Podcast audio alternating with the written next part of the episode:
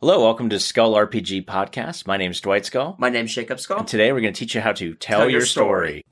So our next one in our ongoing series of talking about all the modules that we've been, all of the different systems we've been talking about is Shadowrun.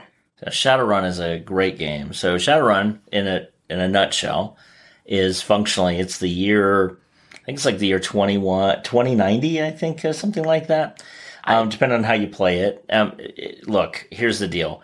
When I start describing this, if you've played Cyberpunk 2077, it's going to sound exactly It's like going to sound a lot like this because the two are very. Look, I'm. Per, I don't know that CP CD Projekt Red actually took and got rights for Shadowrun, but they definitely borrowed I mean, heavily. the I mean the problem is is that Shadowrun and the actual tabletop system of Cyberpunk were almost identical back in the 80s, so it's kind of this thing of who influenced who. Oh, they- it's they a snake of- eating its own tail. yeah, so we'll talk about Shadowrun, and, and apparently we'll also talk about Cyberpunk by accident. But Uh huh. in the Shadowrun system, which is one I'm used to, it's basically the world is um, fast forward. If you like D and you would like to play a D and D game in the future with technology, Shadowrun is really your go-to. This is why we're covering it second because Yep. it's the most. In some ways, it's the closest to D and D that we can get to. Um, it's just set in the future, so it's sci-fi, and it has a lot of cool sci-fi elements. But it's still D and D because what happened is there's some cla- cataclysmic event. Um, I think in 2012. 2012 the world ended, but it didn't end. What happened was a different plane of existence merged into ours. And when that happened, it brought magic, it brought dragons, it brought demons, it brought People turned into elves, dwarves, anything fantasy. And then you have the elves and the dwarves and the orcs and, the trolls. Trolls are just a big, like, think orc, but now bigger.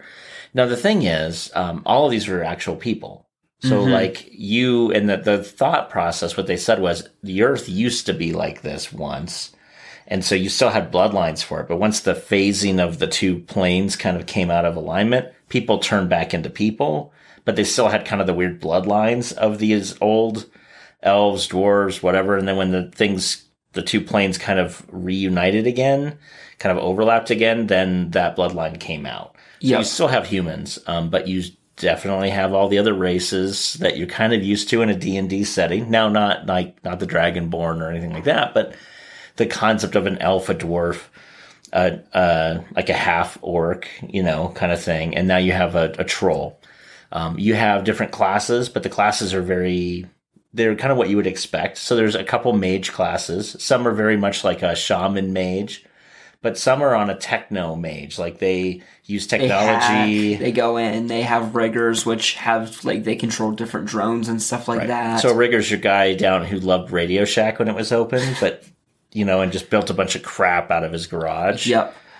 So You also have a handful of traditional ones, like your just your standard fighters, your standard things like that, or your gishes, which are spell swords, kind of. yeah, a gish is a, a term, um, a D and D term kind of thing where you've turned your uh, mage into a fighter or your fighter into a mage.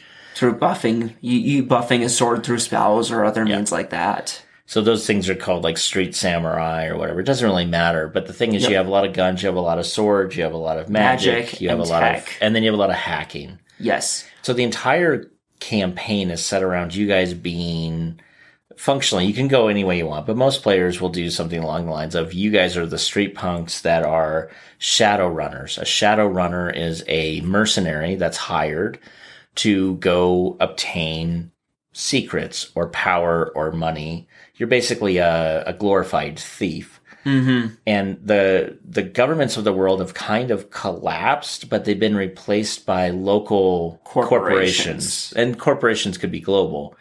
And so, since and if you look at America today in 2020, um, uh, corporations wield a tremendous amount of power and influence over our lives, whether we like it or not. Um, and I'm not just talking about branding; I'm just talking about just sheer money being thrown around. Mm-hmm.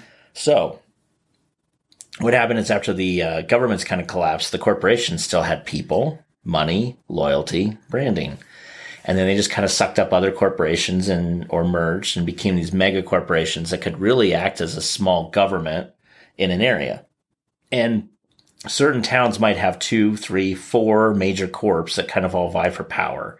And in those situations, you have shadow runners where one corporation or group could hire Shadowrunners to go do corporate espionage, which could include literally like massacring a bunch of people and Mm-hmm. stealing technology or magic or both because magic and tech are not Or opposed. Kidnapping their uh, CEO kidna- ki- kidnapping their prime tech and bringing them over or things like that. so many things. The cool thing about it is this, like, so if you watch any of the like Ocean's Eleven type of movies, the um, Italian Job type of movies, any of the heist genre movies, no matter what century they're set in, this is basically that. You will be running primarily a bunch of like corporate espionage, heist type of things. There are Again, Cyberpunk 2077 just came out. Uh, you and I have been working our way through it. Um, there are Shadowrun games that you can find on GOG.com, uh, which is my favorite GOG. Good They're also on. Steam as well. also on Steam. Handful of hum- humble bundle, humble, humble Humble bundles. bundles, There we go. Every now and then. yeah, those things that's hard to say. Um, there's a there's it's called Shadowrun Returns, and then there's um, a German version, and then there's a, a Hong Chinese. Kong and oh, Yeah, I don't remember the names. Don't remember the other one off point the is, if you go to, if you find Shadowrun Returns, you'll find the other ones. You can find them for less than ten dollars a piece most of the time, and they're really good games. They're more um, turn-based type of games. But if you're wanting to get into Shadowrun and you play video games, you go pick up Shadowrun Returns.